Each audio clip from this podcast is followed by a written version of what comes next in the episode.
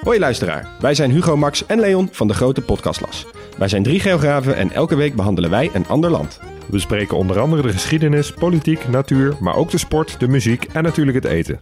De nijlpaarden van Pablo Escobar, de vele bunkers van Albanië en het verschil tussen een sheik en een emir zijn zomaar wat voorbeelden die langskomen. Maar we bespreken ook de geopolitieke invloed van China in Afrika en de impact van het Europese kolonialisme. Luister dus wekelijks naar de audioversie van de Atlas, de Grote Podcastlas. Hallo daar, fijn dat je luistert naar Boeken FM, de literaire podcast van Dasmag en de Groene Amsterdammer. Wij nemen op in de studio van Dag en Nacht Media. Wil je nou nooit meer een aflevering van ons missen? Abonneer je dan nu in je eigen podcast-app en geef ons ook vooral een heleboel sterren en recensies. Dan zijn we ook zichtbaarder voor anderen die ons misschien willen luisteren. Heb je een vraag voor ons of ben je heel erg boos, vooral op Joost? Stuur dan een mail naar boekenfm.dasmag.nl. En we zijn tegenwoordig ook te vinden op Instagram, boekenfm. En eh, nog het allermeest verliefd werd ik op Almanzo. En dat is de man van Laura. En die leer je al kennen als hij negen is. Want deel 2 van de reeks is Farmer Boy.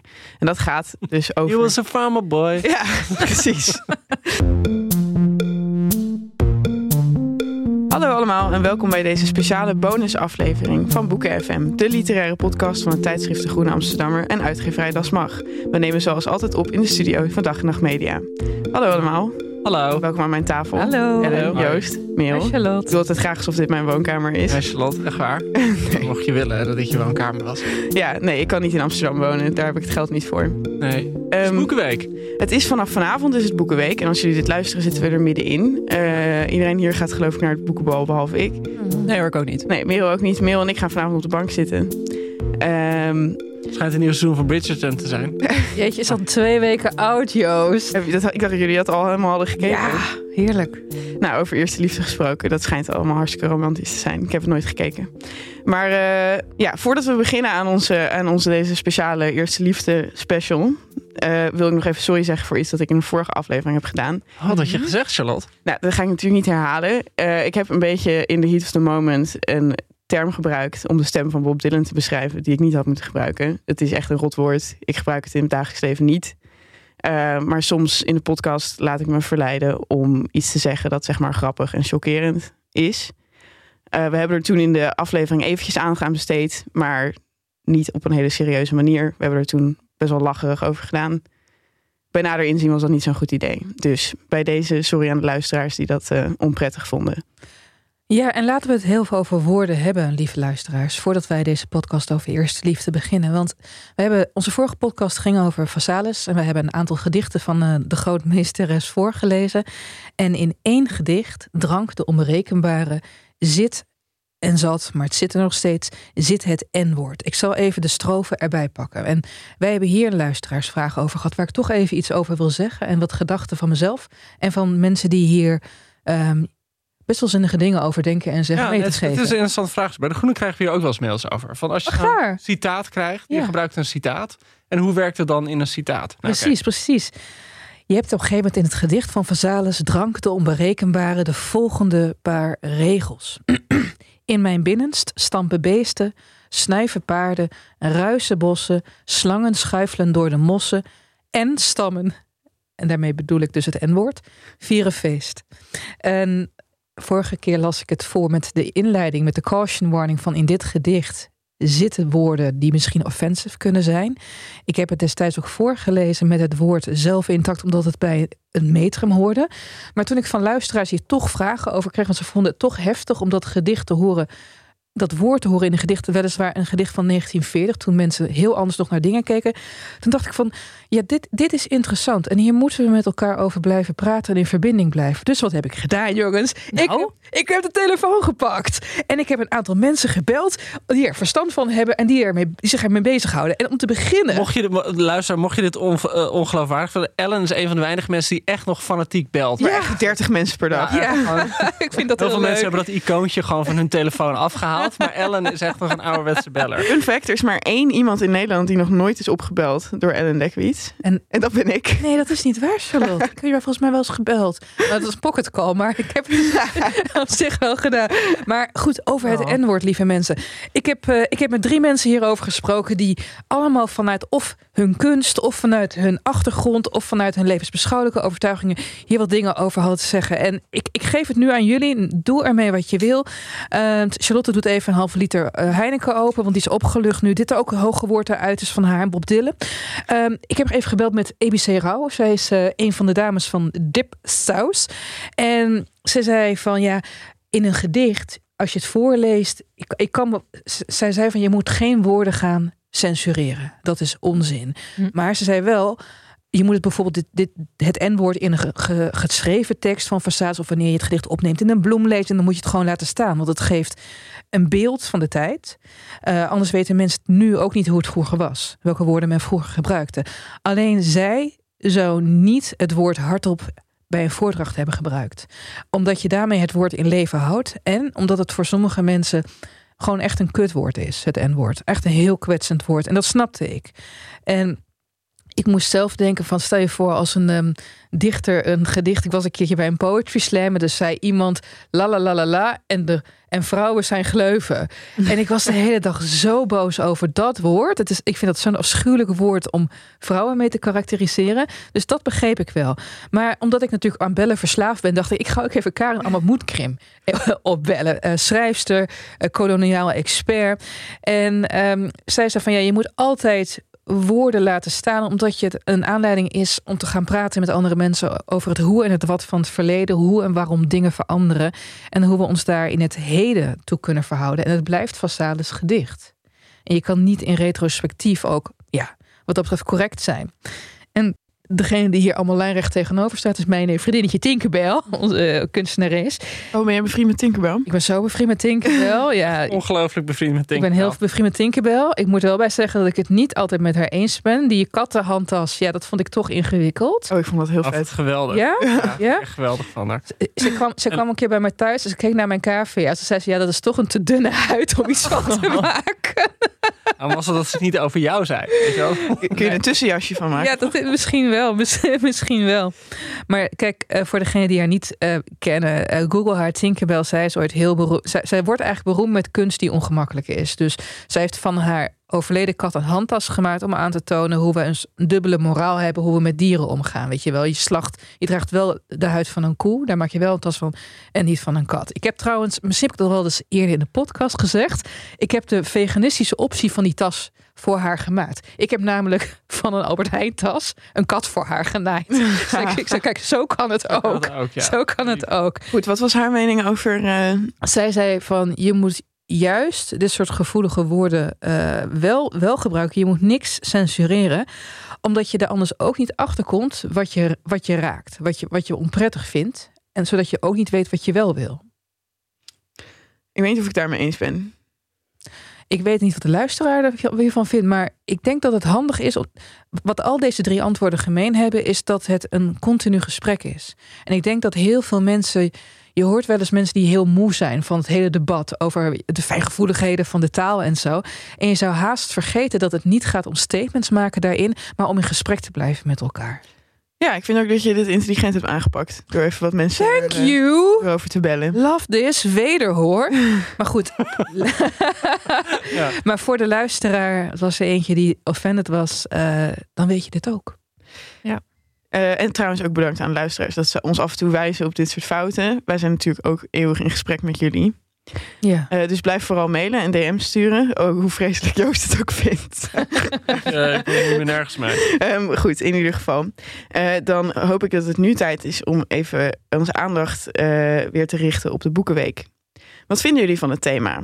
Het is wel leuk als Charlotte zo'n uh, toontje aanslaat. Ja, ja, ja, ja. Nou, weet je dat thema, Ik vind mensen. het echt een mooi thema. Wat is het thema ook Het thema alweer? is eerste liefde. En Boekenweek heeft heel vaak thema's gehad als in moeders de vrouw. Nou, dat sloeg ze Dat was heel pijnlijk. Niet heel plank vaak, één keer. Eén keer thema moeder de vrouw en toen sloeg ze de plank spectaculair mis door... Wa- waarom?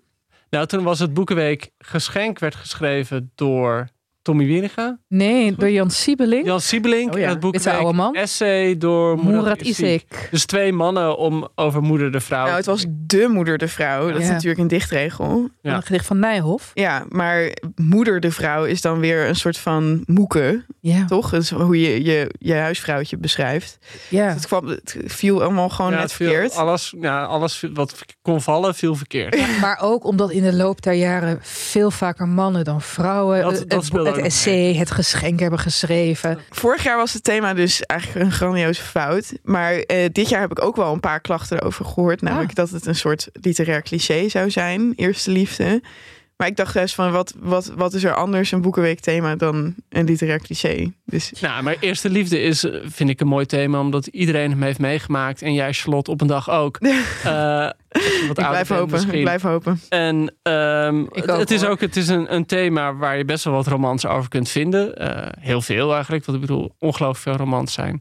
Beeldingsromans of eigenlijk coming-of-age romans... waar het natuurlijk heel erg in zit. Bijna vanzelfsprekend. Dat, dat zo'n eh, eerste liefde... Dat zo'n, het, het volwassen worden verloopt door een mislukte eerste liefde. Want dat is volgens mij wat eerste liefdes bijna voor iedereen gemeen hebben. Dat ze eh, niet tot het einde duren. Het is zelden eerste liefde, enige liefde. Het, het, het leuke van eerste liefdes vind ik dat daarna, dat met elke liefde, het liefdesleven minder erg wordt. Ja, maar da- da- daarom is de eerste liefde zo- zo'n zo'n big deal. Omdat Ja. je iets meemaakt wat je nog nooit hebt meegemaakt. En je weet nog niet van de eindigheid van alles. Nee, dat is echt Ah, een ja, thermobarische raket op je hart is dat gewoon. ik vond het wel ook een goed thema, omdat het uitnodigt om allerlei definities van eerste liefde eh, Ja. te verkennen. Want Wat? ik, Ja. nou, ik, zat, ik zat ook heel erg te denken aan je eerste liefde voor literatuur. Of gewoon verliefd worden op de letteren. Ja. En eh, toen we gingen bespreken wat we voor vandaag dan mee zouden nemen, heb ik het eigenlijk in de eerste plaats zo geïnterpreteerd. Van boeken waar je voor het eerst echt liefde bij voelde. Ehm, en het is, je kunt het zo verdoemd soort van interpreteren. Van eerste liefde is altijd, houdt altijd op. Aan de andere kant is het ook heel erg soort van pril en hoopgevend en jong thema. Van alsof het nog moet komen, eerste liefde. Maar je zou ook Zo. kunnen zeggen dat het wel heel gratuit is. Maar dat zijn ze eigenlijk altijd volgens mij, die thema's van de Boekenweek. En wat maakt het ook uit? Het is gewoon een smoes om een leuk jurkje aan te trekken. De dresscode is eh, dit jaar roze en rood, dus ik kom in donkerblauw. Hebben jullie ooit geschreven over je eerste liefde? Ja, maar niet gepubliceerd. Oh, Nee. dus dit gaat postuum nog een keer tevoorschijn gehaald worden. Nou, weet je, ik ben, ik, ik was het laatst, ik, ik, ik zocht laatst, heel, oké, pijnlijk verhaal, ja, over mijn eerste grote liefde. Oh, ik ga ja. geen namen noemen, maar Ik wist dat jij echt meteen op tafel zou leggen. Ja, leuk hè? ik had, ehm, toen, ik, toen ik 15 was, werd ik voor het eerst echt heel erg verliefd. En dat heeft me jaren gekost om daar overheen te komen. De, de liefde was, is met een paar kussen beantwoord, maar meer of niet. En de rest van de tijd lag ik er gewoon af. En ik had dus een tijd geleden, had ik met Katinka, dus Tinkerbell, een gesprek over eerste liefdes. En... en het was over natuurlijk de telefoon. En ik zei, weet je, hoe heette jouw eerste liefde? Ik die gas googelen. was een of andere roodhaarige sumo-worstelaar. Echt super bijzonder. En zij, hoe heet jouw eerste liefde? En ik de naam noemen. Blijkt dat al jarenlang een van haar beste vrienden uit haar kunstacademie tijd te zijn. Heel raar Oh. is dat. Awkward, awkward. Maar ik heb hem dus gegoogeld en... ja, kut, straks luistert hij dit ook.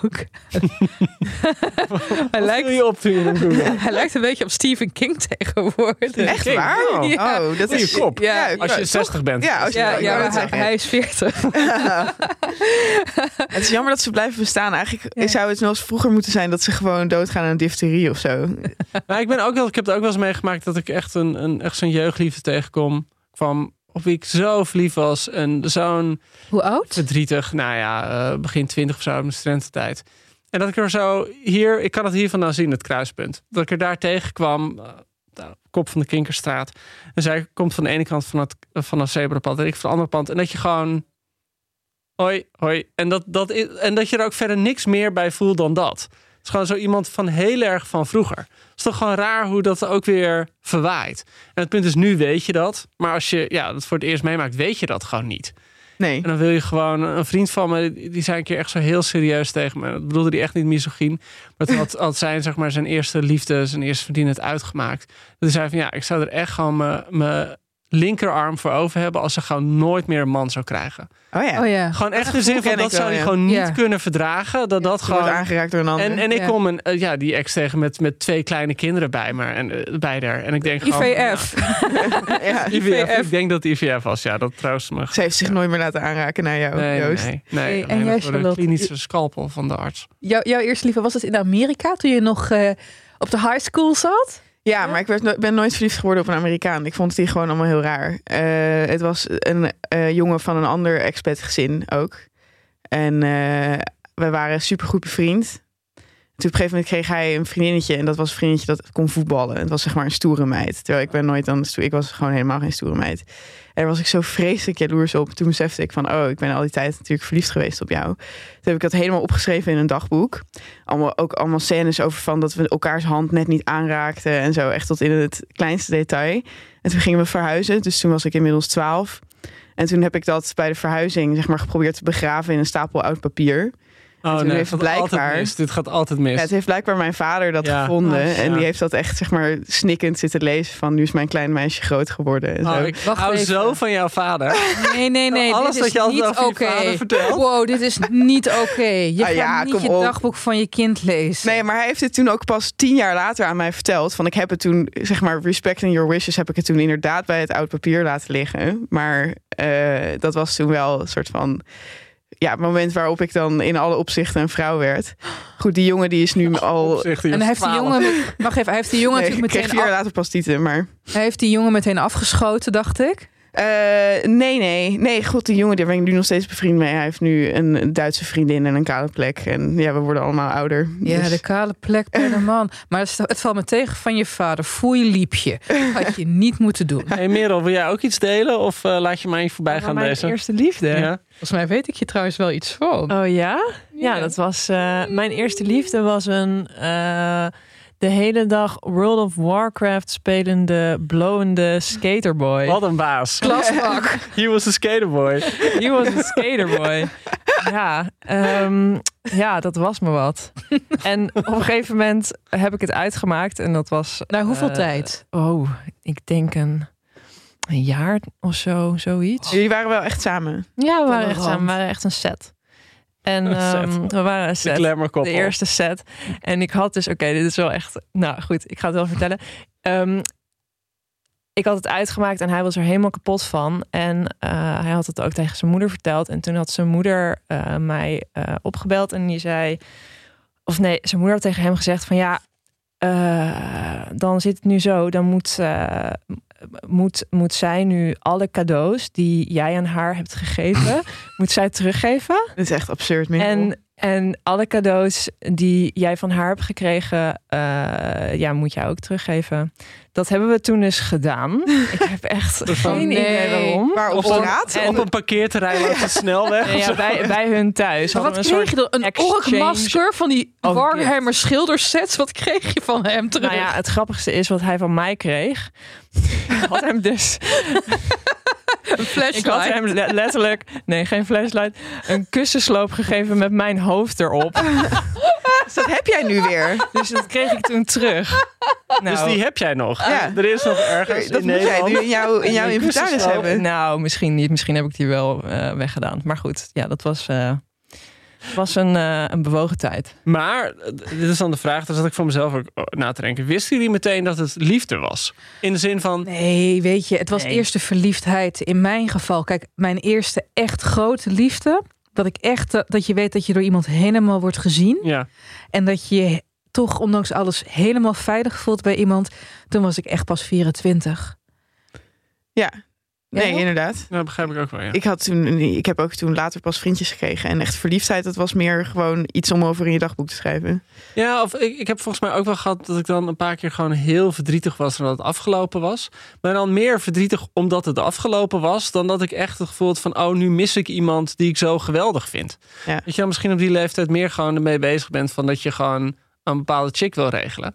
En Dat was voor jou statusverhogend. eh, Ja, dan dat, of, of dat je daar gewoon heel erg mee bezig bent. Van je wil dat het lukt en dat het gebeurt. En dan heb je iets en dat, dat gaat dan naar een tijdje stuk. En dan dat je, daar was je dan meer mee bezig dan dat het feit dat iemand het gewoon helemaal voor jou was.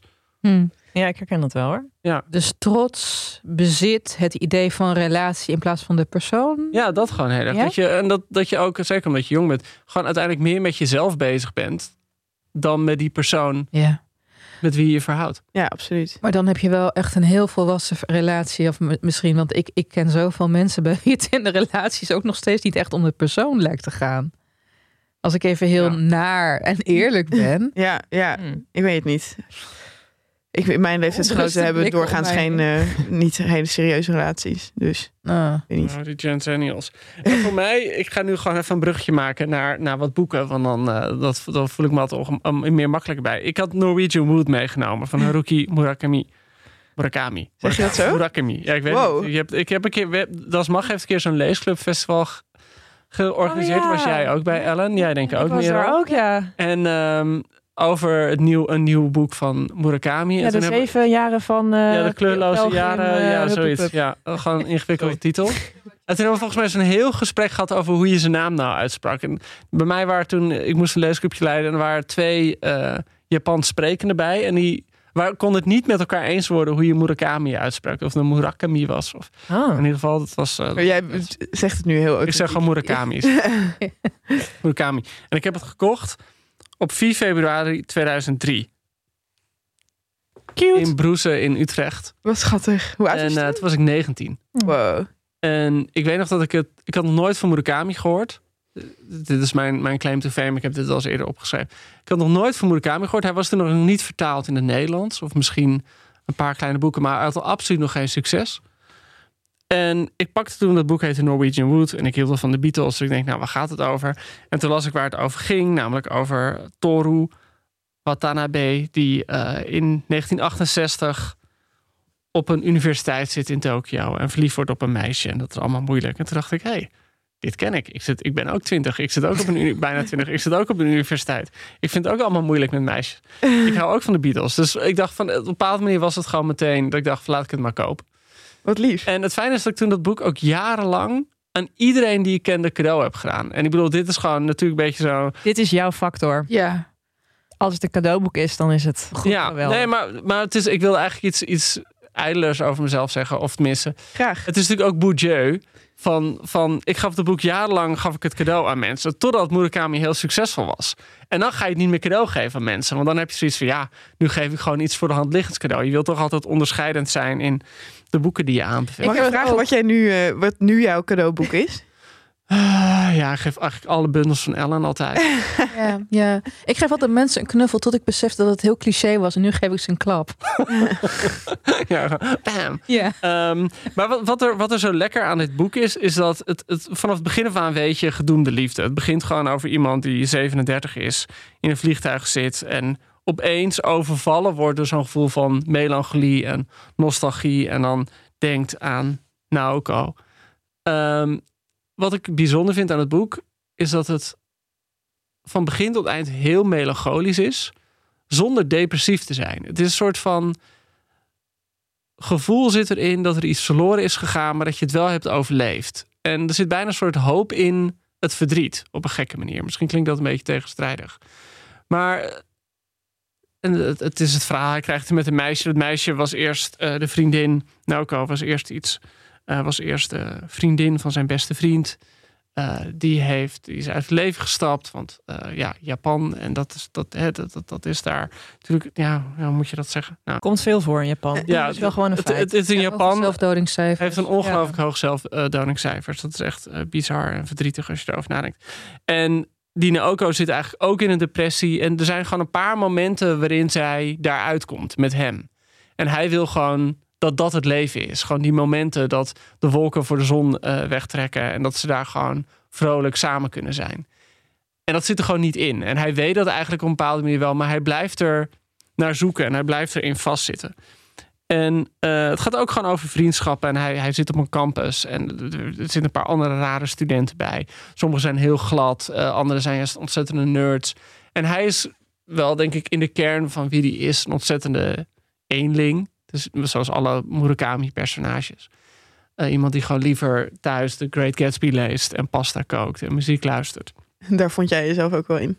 Nou ja, niet het pasta koken, denk ik. en eh, ik was ook niet in die zin een eenling. Maar ehm, dus er zit een soort van, van ja, hoe moet je dat, hoe moet je dat bijna uitleggen? Dat, dat gevoel dat, je, dat hij een eenling is en dan heel even dat contact heeft.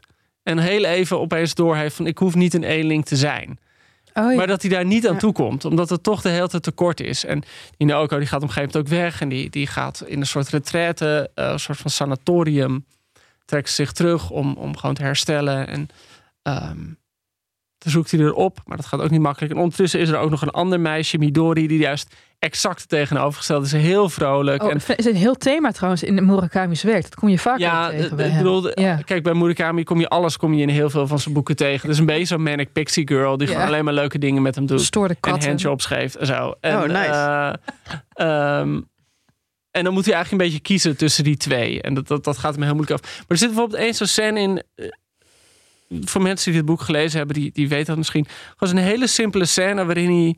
En het, Ellen, misschien vind je dat. Ik bedoel, als dit in een gedicht zit, vind je het echt een cliché. Maar het is gewoon zo'n scène dat hij een vuurvlieg in een pot heeft. En dan gaat vrijlaten. En dat hij dan gewoon zo'n heel lang blijft staan te kijken of hij nog één keer die flikkering ziet. Oh ja. Het is eigenlijk een soort van clichébeeld, maar Murakami schrijft met zo'n hele heldere, Leuk. melancholische toon op. Dat je jezelf helemaal op dat, dat donkere dakterras ziet staan te wachten totdat je nog één keer iets ziet flikkeren. En het is echt een gigantisch cliché als ja, ik het zo zeg. echt een Ik, ijscel ik, weet- ik, weet, ik, voel, ik, ik weet ik, dat, Ah, ik vind dat je het mooi vertelt. Echt. ja. Ik ga het niet voorlezen, want ik voel me nu te kwetsbaar als Ellen het sorry, we dat soort geluiden Kijk, en dan heb ik een Engelse versie. Heb. Ehm, nou goed, het is gewoon heel erg dat verlangen zit erin. Dat nou. was mijn eerste liefdeboek waar ik aan moet denken. En het ook- speelt misschien ook wel mee, maar dat moeten jullie zomaar ook vertellen bij jullie boek hoor. Mhm. Het, het heeft er ook natuurlijk mee te maken dat ik die leeftijd was. Mhm. En dat je jezelf zo één op één associeert met dat personage. En ehm, dat, dat zo'n personage zijn eerste liefde meemaakt. Terwijl jij zelf ook net een beetje dat soort dingen aan het meemaken bent. En is dit ook meteen jouw lievelings Murakami boek? Dit is echt nog steeds altijd mijn lievelings Murakami boek. En het is ook zo'n boek dat ik best vaak heb herlezen, ook sindsdien. En ehm, ja, nee, dat, dit, dit is by, by far. En het gekke is, het is een, een atypische Murakami, want er zijn geen sprekende katten. Ja, en ik wilde geen, net zeggen. geen als- andere ja. dimensies. Eh, maar voor mijn gevoel is dit dus echt het sleutelwerk van Murakami. Omdat dat personage dat in zoveel van zijn andere boeken zit, zit hier eigenlijk eh, ja, helemaal helder erin. Wat- Ik weet nog dat ik als het dood was, dat het vertaald werd ook. Nou, Opeens was dan was echt mijn geheim was dan weg. Toen het in het Nederlands uitkwam. Wat Dat ik echt zo te denken van, oh mijn god. En toen vond iedereen het geweldig. Het heeft ook echt iets van 50.000 exemplaren verkocht in het Nederlands. Dat, eh, de, de Nederlandse editie. Wat zijn jullie lievelingsboeken van Murakami? Lezen jullie hem wel eens? Nee, ik heb dus nog nooit wat van hem gelezen, omdat ik, dacht, omdat ik te- niet tegen die fantasy dingen kan. Oh ja. Merel? Bij mij ook Norwegian Wood. Ja. En eh, Kafka op het strand. Ja, bij mij ook. Bij mij is dat nummer 1 Kafka op het strand. Ja, ik vond de opwindvogelklinieken ook wel geweldig. Niet, die heb ik niet gelezen. Ja, nee, nee, maar, nee, maar Kafka op strand is inderdaad ook echt heel geweldig. Prachtig. Wanneer is iedereen Maar leg het denk je goed uit, Merel, dat eh, Norwegian Wood? Of is er is er voor jou iets anders dat is bijgebleven? Nee, ik denk dat je het wel goed uitlegt. Ik denk, eh, ik, ja, ik had hetzelfde dat ik ook heel goed me kon verplaatsen in, in, in de hoofdpersonage en wat er gebeurde. En dat het, eh, maar daar gaan we het later nog over hebben, misschien ook wel een soort troostende werking had. Oh, ja. troost. Hou dat, hou dat woord in gedachten. Houd het woord in gedachten. Ja. Ik hoorde even nog een vraag tussendoor. Wanneer is iedereen Murakami gaan lezen? Ja, nou, dat, ik, Ja. ik heb het idee dat ik ineens van rechts ben ingehaald. Doordat, en iedereen heeft nu acht van die boeken gelezen. Bedoelt iedereen hier in deze ruimte? Nee, iedereen overal. Ja, het, Murakami was, ik kijk even Joost, aan, 2004 of zo kwam er een hele rits uit. 2005? Ik denk, iets la- ik, denk iets later. Ik werkte Dat- al voor De Groene, weet ik nog, toen Oh, het ja. uitkwam. Toen ging ik over die, die, eh, die eerste boeken heb ik toen allemaal geschreven. Dus ik denk dat het echt pas 2008, 9 was. Maar dat toen echt die nam het een en toen was het echt elk half jaar kwam er gewoon zo'n nieuw boek. Ja, een nieuwe vertaling uit. En we hadden dus, wat je, wat je net ook zei, een leesclubfestival van Das Mag. En eh, ik had een club eh, waarin we het ook over Kafka aan het strand hadden. En er zaten dus mensen bij. Normaal met een leesclubfestival, dat zijn toch ja, met mensen van middelbare leeftijd. Veel dames, bibliothecaressen. En dit waren mensen, eentje die was advocaat voor SBS 6, voor de rechtenafdeling. En de andere die zat in de bouw. Het, wa het was zo gemêleerd gezelschap. Ik weet nog heel goed dat we dat, dat als mag had bedacht dat, je, dat we allemaal een fles sake op tafel hadden. Ja. En wie een vraag goed beantwoordde, ik begon er altijd met zo'n quiz, die mocht een shotje, een shotje sake doen. En er was toen zo'n jongen, En die had gewoon vijf vragen achter elkaar goed. Dus die was de ene sake naar de andere aan het atten. En toen dacht ik, goh, die, hij is- hoe oud zou die jongen zijn? Dus ik zeg, hoe oud ben je eigenlijk? Want ik moest dat gesprek. Zei die, ik ben 14. Oh, nee. Oh nee. Sake. Ik dacht van, hmm. Hupsakee.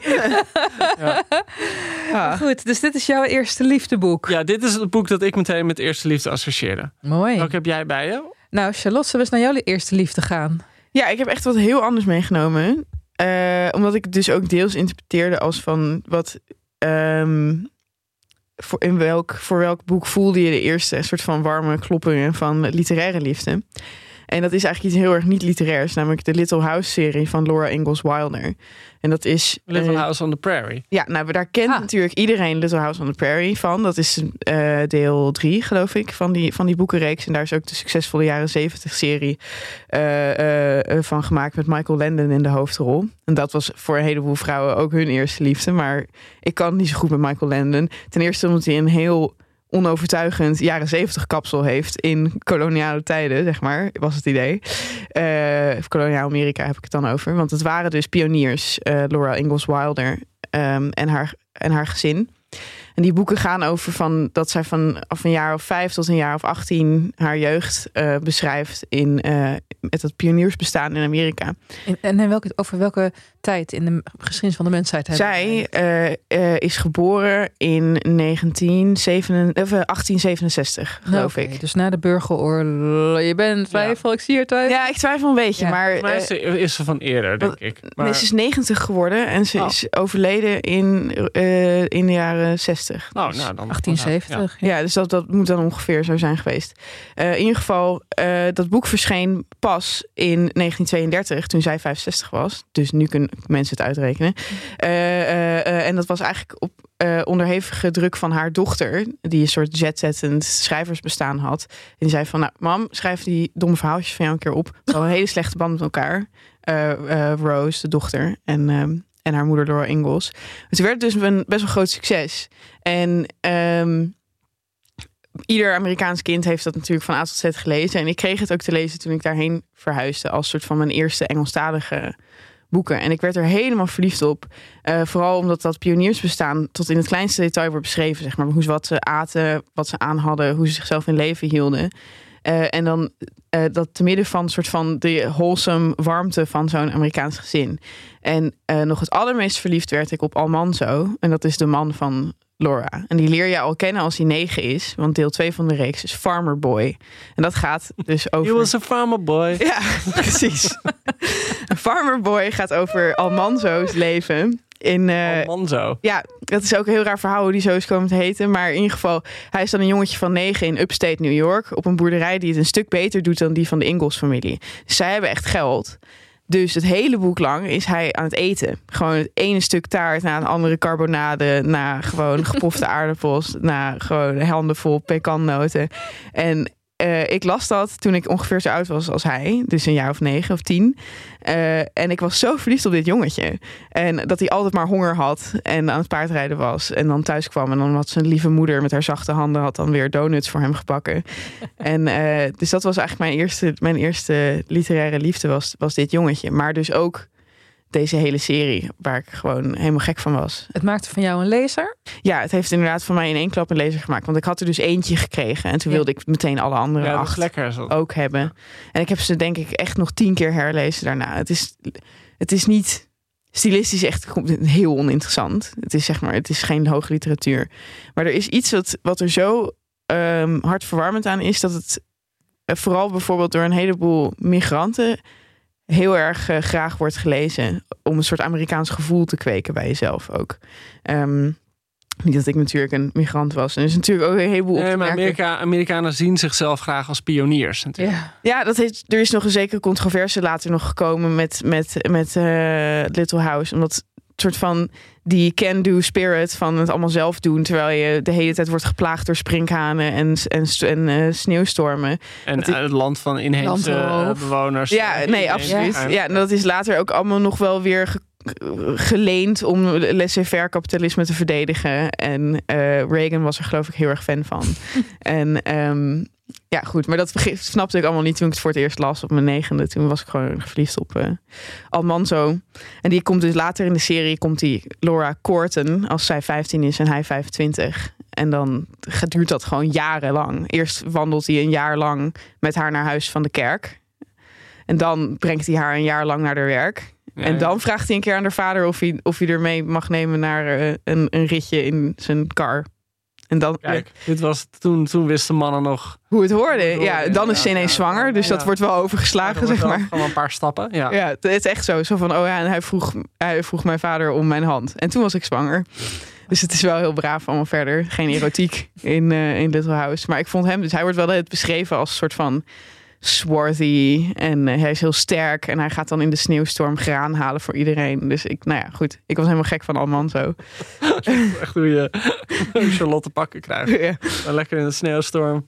Ja, maar goed, ik kan hem nog steeds iedereen van harte aanraden. Zeker als je kinderen hebt of zo, dan, dan is het. Ja, we zijn er inmiddels te oud voor. Maar dat was echt Ja. fantastisch. Destijds.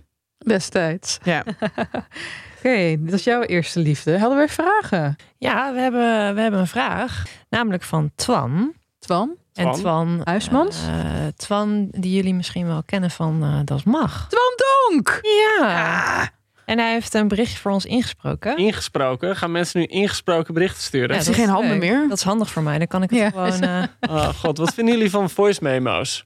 Af. Ik word- Oh, ik word er heel Bel gewoon. van. Ja, Ja, om het- het gewoon, ja, om ermee te ja, gewoon op WhatsApp, in WhatsApp mensen bedoel die je? een voice memo sturen. Ik vind dat heel intens. Ja, ik doe dat wel eens. Als ik geen zin heb om de hele tijd zo typen, typen, typen, typen. Ja, maar dat straalt zo vanaf. Zo van iemand wil me iets berichten, maar wil niet de moeite nemen om iets te typen. En ook om de boodschap in te korten. Ik heb een vriend die mij regelmatig gewoon een voice memo van twee minuten stuurt. Waar gewoon in staat van: hey, wanneer zien we elkaar weer? Zeg maar verder niks. Ja. Sorry Merel, ik, Ja, jij stuurt mij ook wel eens voice memo's die ik met liefde open. Dat heb je het een paar Thanks. keer gedaan, maar het is heel vervelend. Ah, Twan, met die van jou zijn we wel heel blij. Ja, ja, Eh, dankjewel. laat maar horen. Twan. Twan. Lieve Charlotte, Ellen, Merel, Joost. Hier een bericht van Twan uit Frankrijk. Terwijl ik door het bos loop met twee honden. Misschien gaat hij graan halen. Ik ehm, moet iets bekennen. Ik heb de afgelopen twee jaar eigenlijk niet naar Boeken FM geluisterd. Top, Twan. Ehm, de reden is ja, dat toen ik emigreerde, ik wel enige behoefte had aan afstand tot de Nederlandse letteren. Is hij net wakker of zo? Maar deze week kwamen jullie langs in mijn podcastfeed en ik dacht, ja, ik heb gewoon weer zin om naar jullie geouwe hoer te luisteren. En eh, meteen bij het begin van de aflevering moest ik glimlachen. Het kwam door de begintune. Ik was helemaal vergeten dat ik deze ooit had gemaakt. How can I make? En het is heel fijn dat zoiets Typisch, nog voortleeft in je afwezigheid. Net zoals dat natuurlijk voor de podcast geldt. Die Sorry toch. ja, eigenlijk meer levend is dan ooit. Ook meer liefdevol. Complimenten daarvoor, Charlotte. Hey! En ehm, Oh, kijk hoe blij dus. in, in een van de afleveringen die ik luisterde, eh, was een bericht van een zekere Walter uit Zweden. Die vertelde dat hij zo graag naar jullie luisterde. Omdat jullie zo uitgebreid en intiem kunnen ouwe hoeren over boeken. En dat hem dat eigenlijk niet lukte eh, met eh, de mensen die hij kent in Zweden. En nou ja, voor als een mede-emigrant was dit zeer herkenbaar. Het, ehm, het leven hier kent vele heerlijke aspecten. Met de zingende vogels. Ehm, het begin van het tuinierseizoen. Tuinier. Hij is zo eenzaam. Oh mijn god. Het buiten Zo eenzaam. kunnen eten. Ik ga dood. Maar er zijn ook nadelen en sociale isolatie is daar de duidelijkste van. En eh, ik vond het heerlijk om jullie stemmen weer te horen. En nog veel fijner is ehm, om jullie op te zetten in de auto. Hier steekt even wat wind op. Eh, het is nog fijner om jullie op te zetten Jezus, in de auto als ik ehm, onze dochter van nog geen twee jaar ophaal van de crash. Oh, Ehm, zij kent Ellen's stem, heeft ze wel eens gehoord. Eh, die van Joost niet. En op deze manier kan ze jullie stemmen leren kennen. Wat ik een hele vrolijke Oh, gedachte vind. En troostrijk op eh, ja, de eenzame momenten die hier ook wel eens zijn. En daar wilde ik jullie een vraag over stellen. Eh, namelijk, welk boek is voor jullie troostrijk? Ehm, ik zeg alvast, Harry Potter mag niet genoemd worden. Oh, eens. Maar eh, ik ben zeer benieuwd naar jullie antwoord. Ja, ook naar jouw antwoord, Merel.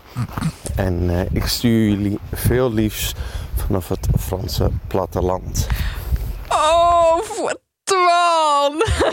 Nou, lieve Twan uit Frankrijk. Ik heb het idee dat hij nu nog steeds door dat bos aan het dwalen is. Oh, hij is nooit zo meer de weg naar huis gevonden. ik. Maar ik mis hem nu ook. Oh, Twan is zo'n schatje. Jaren... Nou, als je het over liefde hebt, Twan, mag ik dit vertellen? Ja, je mag dit vertellen. Nou, top. Jaren geleden, toen Twans, een van Twans relaties uitging... Althans, hij is mo- monogaam, maar het was een relatie die uitging. Toen heeft hij een jaar lang... Nou, keek je mij daarbij aan. Rectificatie. toen, toen, toen heeft hij ongeveer een jaar lang bij mij op de bank gewoond. Om, en, en hij heeft gewoon die de hele relatie... Hij heeft hem letterlijk eruit gepraat. Dus tegen mij, bla bla bla bla bla. bla. En hij ik- genast zichzelf volgens mij echt een beetje via woorden. Dus Ah. oh... Frans stond er wel echt bekend om dat hij altijd bij iedereen op de bank sliep. Volgens mij woonde Ja. hij ongeveer ook bij Marcia in huis. Ja. Op van Das Mag. We moeten dus erbij zeggen, dit is dus Twan Donk, een van de oprichters van Das Magazine en Das Mag. Die inderdaad volgens mij ook degene is die de keer tegen jou en mij eh, heeft gezegd, Ellen, van jullie moeten een podcast gaan maken. Ja, Echt waar? Ja. Dat intro-tune heeft Twan ook gemaakt. Ja. inderdaad. Dit is jullie origin story. En hij, Ja. dit is onze origin story. En hij heeft mij en Ellen bij elkaar gebracht. En toen het eerste wat hij gedaan heeft, is gewoon zijn koffers pakken en naar het platteland van Frankrijk eh, vertrekken. Ja. En, maar in het begin kregen we ook nog wel eens, als we dan een aflevering hadden gehad, kreeg je een, kregen we een mail van Twan. En er stond er dan bij, dit moet beter. En dan kregen we gewoon zo'n hele lijst met punten die we volgens hem verkeerd deden in de podcast. Met dingen als in, je moet beter articuleren. En minder Concentreren. monotoon spreken. Geen huh. Ja, niet in de buitenlucht opnemen. Goed, hij is dus op zoek naar troost. Ja, Ehm. Dat is zoveel mensen, denk ik. Ik vind het wel opmerkelijk. Je hebt nu een heel mooi boek. Dat is bij Cossé verschenen van, Miguel, van Michael Ignatieff. Een Canadese intellectueel, filosoof. Dat heet ook Troost. Dat is echt een enorme bestseller. Dat gaat ook heel erg over hoe hij eh, in kunst vooral, maar ook in filosofen eh, troost vindt voor deze tijden. Want het zijn natuurlijk echt... Ik bedoel, we hadden van de week een redactievergadering. En toen hebben we echt twee uur zitten praten. En toen viel er echt zo'n stilte. En toen zei iemand echt van... Jezus, het is toch somber allemaal. ja. Dat is natuurlijk wel gewoon al het wereldnieuws. eh wordt, er is weinig wereldnieuws waar je zomaar zonder meer dat je denkt van lekker. ja. Eh, dus, dus troost is een, is een aanwezig thema, laat ik het zo zeggen. Ik, had, eh, ik zag op de Facebook-feed van mijn gewaardeerde NRC-collega, columnist Floor Rusman, dat ze echt zei: Jongens, zijn er nog leuke dingen in het bestaan? Want ik kan met al dat slechte nieuws het gewoon niet meer aan. Ja, weet je, met troost, lieve Twan. ehm, het is natuurlijk een cliché dat literatuur geneest en heelt, maar het kan je wel afleiden. En we hebben het wel eerder gehad in deze reeks over wat mijn eh, het boek is dat ik het meest heb gelezen. Een boek dat totaal gecanceld is. En et cetera. Maar Nevelen van Avalon, dat ga ik gewoon lezen. Niet zozeer omdat de boodschap troostend is. Maar eerder omdat ik gewoon de weg erin weet. En soms als het leven je echt overspoelt. En eh, nou ja, luisteraars weten. eh, mijn vader is ziek. Dan is het soms heel fijn om iets te lezen waarvan je wel de uitkomst al kent. Fijn is dat, hè? En dat, dat merk je met films ook.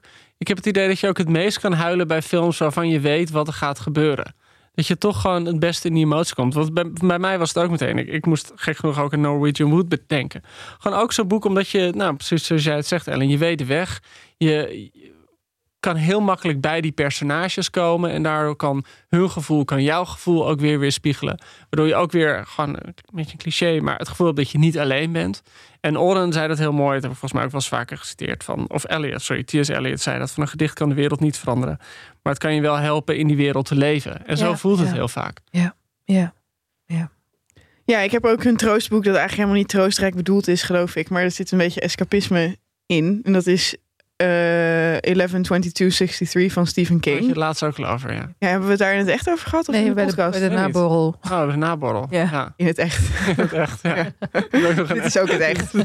Eh, ehm, Eh, ja, we hebben het er toen eventjes over gehad dat dat het boek is dat ik altijd op mijn nachtkastje heb liggen. Eh, omdat ik gewoon op een willekeurige plek in ergens in die 1400 pagina's eh, gewoon, gewoon een stukje kan lezen. Het is volgens mij helemaal niet een van Stephen King's betere werken. Maar eh, ik heb het geloof ik een keer gelezen toen ik ziek was en niks anders kon. En nu is het gewoon altijd, als het slecht gaat, dan, dan lees ik dat. Ook omdat het gewoon helemaal niet echt ergens over gaat. Het gaat over een man die in de tijd kan reizen door een Ja. of andere eh, soort van foutje, weeffout in het universum, komt hij dan in de jaren 50 terecht. Dus het grootste deel van het boek is gewoon jaren 50 porno over, over root, root beer floats en, eh, eh, en, en rode autootjes en dat Maar- soort dingen. Toch heb ik ook met bepaalde boeken, dan denk ik aan een paar boeken van Umberto Eco en van Salman Rushdie, die ik gewoon las toen ik 18, 19, 20 was. En als ik ze dan nu weer erbij pak, dan voelt het ook alsof je weer even teruggaat in die tijd. Ja, ja. Ja. Naar jezelf van, van die tijd. En ik bedoel, eh, niet, het helemaal nostalgisch maar ik zie mezelf gewoon nog inderdaad op die studentenkamer zitten naast zo'n gas, gaskachel. Ik had een, een Poang van Ikea, de lekkerste stoelen die er zijn. Eh, geen sponsored content. Maar eh, als Ja, Ikea ons trouwens wil sponsoren, dan staan we er wel echt voor open, denk ik. Eh, maar, en dan zat ik naast zo'n gaskacheltje en die kon ik zo hoog zetten dat het eigenlijk pijn deed aan je huid.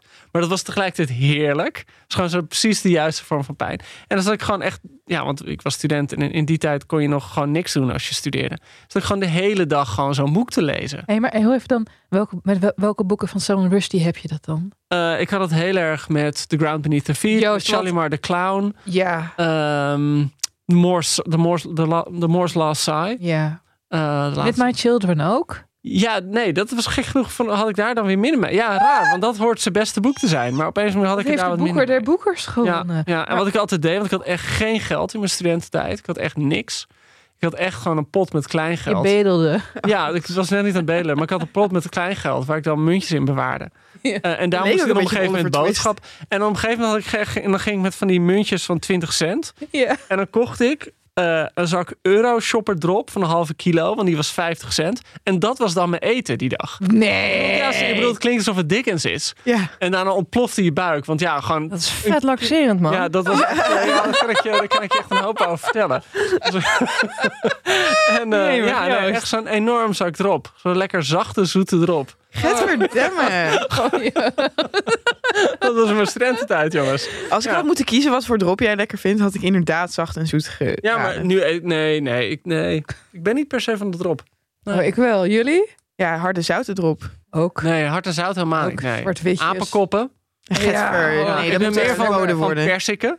Persikken. Dat is Ja, het zeker ook van biggetjes, of niet? Nee, maar wel van apenkoppen. Ja, zie Maar ik heb dus laatst apenkoppen ijs. Er is nu apenkoppen ijs. En dat is echt gewoon een soort van chemisch afval. Dat je bij jezelf naar binnen Ja, je eet het en je denkt, ik word hierna nooit meer gezond. Ja, maar het eten is ook trouwens natuurlijk. Ik bedoel, dat, Ja. eh, Ja. als er één ding is. Maar dat is hetzelfde misschien, Ellen, als wat jij zei. eh, met dat je zo in zo'n boek de weg weet. Met Ja. eten, als je troost eten wil, wil je altijd een bord pasta of je wil een zak. Je wil dat elke hap hetzelfde is. Ja, en dat je het liefst voorspelbaarheid. gewoon zo'n schaal eh, gewoon op je schoot. Waar je, Nou ja, ik weet, ik, daar, ik weet, ik, ik ben momenteel echt heel verdrietig de laatste dagen.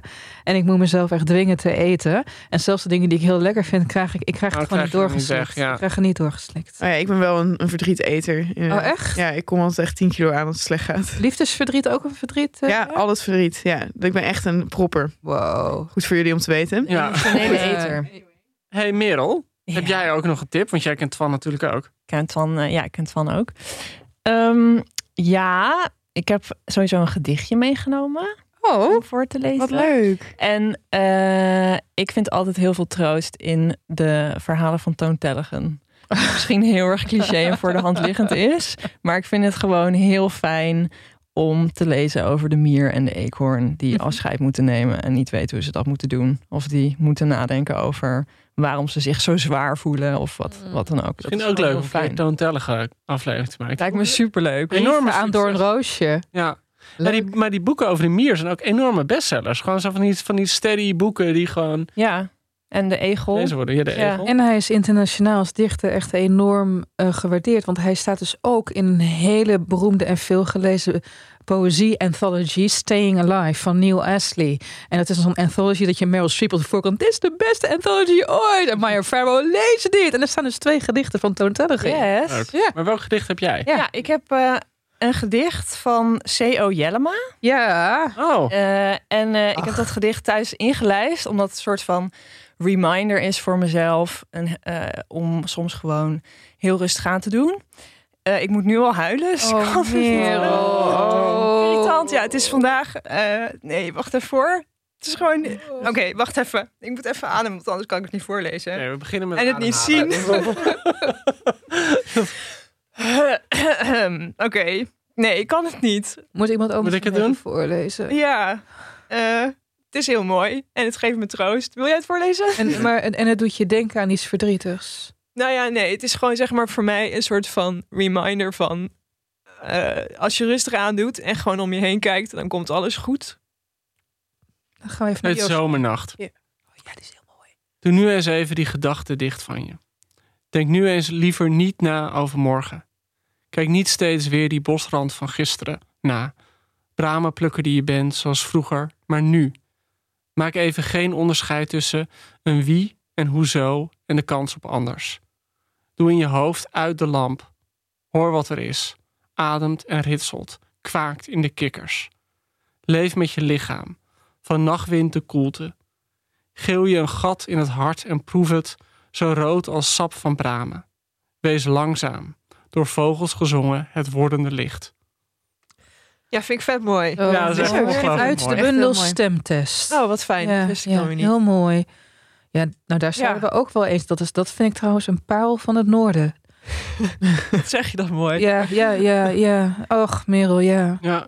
Ik heb ook al een paar van die gedichten die ik ook al elke keer als ik een nieuwe agenda heb, schrijf ik die gedichten erin op. Oh, Het is wel weer zoet, Joost. Ja. Echt, heel zoet. echt heel Een ontroerend. hele zoete jongen ben ik gewoon hoor, van Cavavis en zo en eh, Oh, ja. dat soort dingen. Ellen Dekwits. Ja, Ja. Dekwits. Ja. Nou, ik moest namelijk zo huilen omdat het de sterfdag van mijn moeder is vandaag. Dus niet Ja. denken dat ik soort van heel labiel de hele tijd. Nou, dat zit ik Nou, ja, zo vermoeiend. eigenlijk Mail gaat elke aflevering huilen. Maar vandaag elke keer weer een uitknippen. excuus. Oh.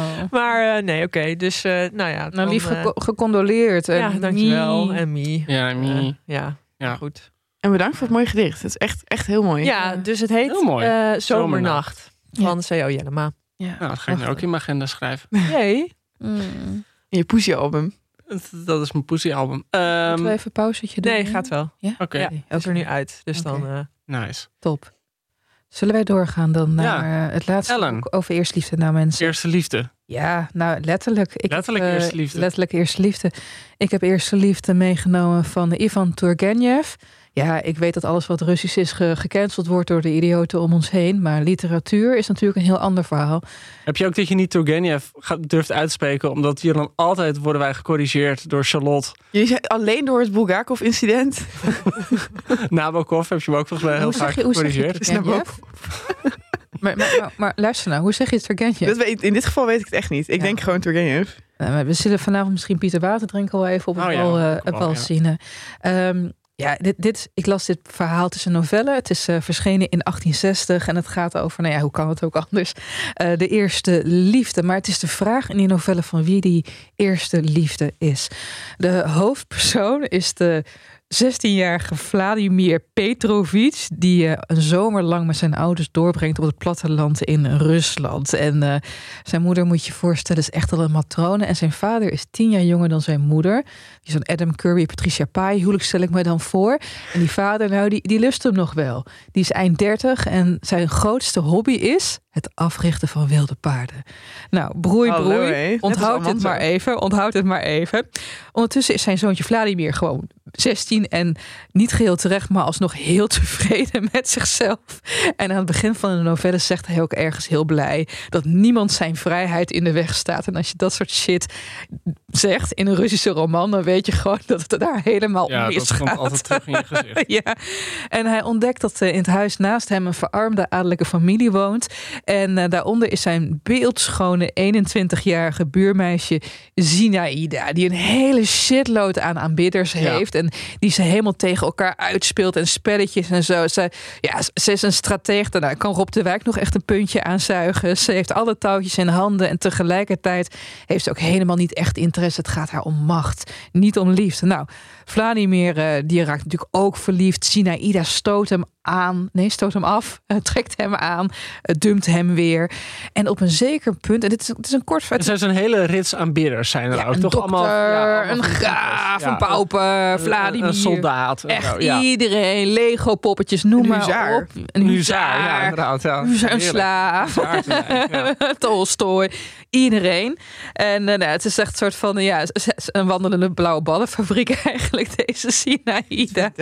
En op een zeker moment, op een zeker moment wordt zij wat stiller en afweziger en wat ja, introverter. En dan denkt die Vladimir van eh kaksooitjes. Ze is verliefd en hij heeft dan ook inmiddels al genoeg zelfkennis en gebrek aan zelffelicitatie om te beseffen dat het niet op hem is. En wat blijkt nou? Zij heeft de affaire met zijn vader. En Ja. dat komt ook na een tijdje uit. De familie, eh, dikke ruzie, maar het huwelijk van de ouders houdt stand.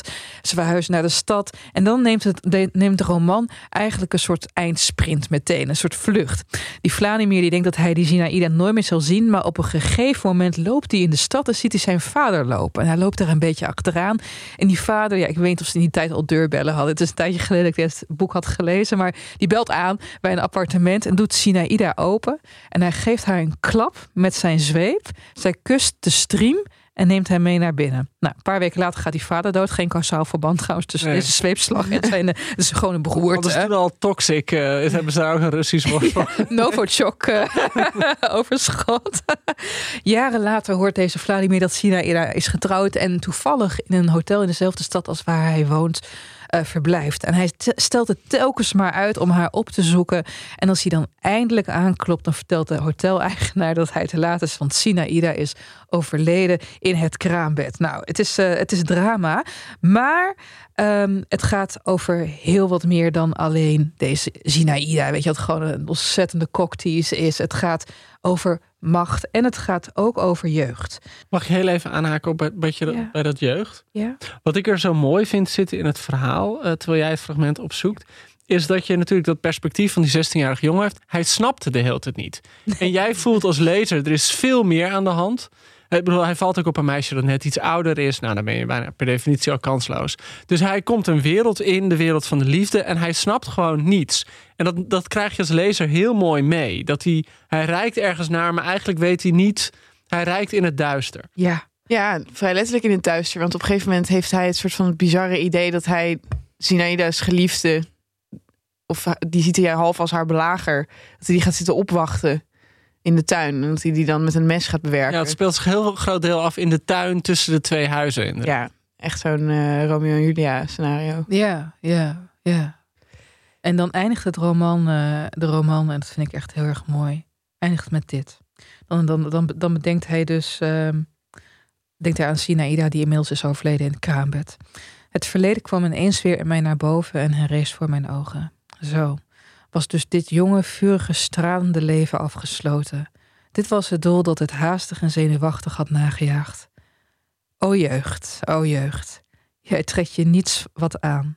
Alle schatten van het heelal schijnen in jouw bereik te liggen. Zelfs in het verdriet schep jij genoegen. Zelfs droevenis staat je goed. Jij bent zelfverzekerd en onverschrokken. Misschien bestaat het gehele geheim van jouw bekoorlijkheid wel niet in de mogelijkheid alles te doen, maar in de mogelijkheid te denken dat je alles kunt. Ja, mooi. Tof hè? Supermooi. En daar zit ook in wat jij net zei over dat, die naïef, dat een soort van dat naïeve zelfvertrouwen van, eh, van de hoofdpersoon. Ja. Ja. Hij denkt dat hij gewoon daar tussen die volwassen professoren zeg maar haar gaat lopen versieren. Ja, hij denkt dat hij mee kan doen, maar hij mag nog helemaal niet meedoen. Ja, Hij zit nog aan de kindertafel. Ja, en hij heeft misschien ook niet de persoonlijkheid om mee te doen. Want die vader is dus een soort, ja, ik weet niet wie van jullie Lord Fl- eh, eh, Blackadder wel eens heeft gekregen. Ja, ja, natuurlijk. Ja. Ja. een soort Lord Flashheart. Lord Flashheart, ja. Verliefd op zichzelf, weet je, gewoon een en al testosteron, dol, dol op alles wat met hem te maken heeft. En wa- wat mij opviel bij deze novelle is dat er hier twee typen mensen in de liefde worden geschetst. Je bent of een winnaar, en dat wil niet zeggen dat je een meisje krijgt, et cetera, maar dat betekent dat de mensen achter jou aanlopen. Of je bent een verliezer, en dat betekent dat jij achter. Ja, de Mensen. smekeling. Dus ja maar dat, ja. daar heeft zij het op een gegeven moment ook over. Ik vond het namelijk interessant wat je net zei, dat als iemand zegt van dit gaat mij nooit overkomen in een Russische roman, dan overkomt het diegene natuurlijk twee uiteraard. pagina's verderop. Ja, maar eh, eh, eh, want, want Sina zegt op een gegeven moment ook eh, eh, van eh, ja, maar ik voel me dus nooit overheerst of machteloos of zo. Ik voel me, ik heb altijd de macht in handen in al die relaties en daarom ben ik nooit verliefd. Ik wil gecontroleerd Dus ik wil pas als ik echt een keer zeg maar, in iemands controle De ben. vader die wilde paarden termt. Natuurlijk, ja. ja, precies. Dus het gaat voor haar ook heel erg over van ik kan pas verliefd worden op iemand als ik me machteloos voel. André Asiman, dat is de schrijver die Call Me By Your Name heeft geschreven. Die heeft een bundel geschreven of zijn een aantal korte verhalen... die wel allemaal over hetzelfde persoon, persoon gaat. De Enigma-variaties.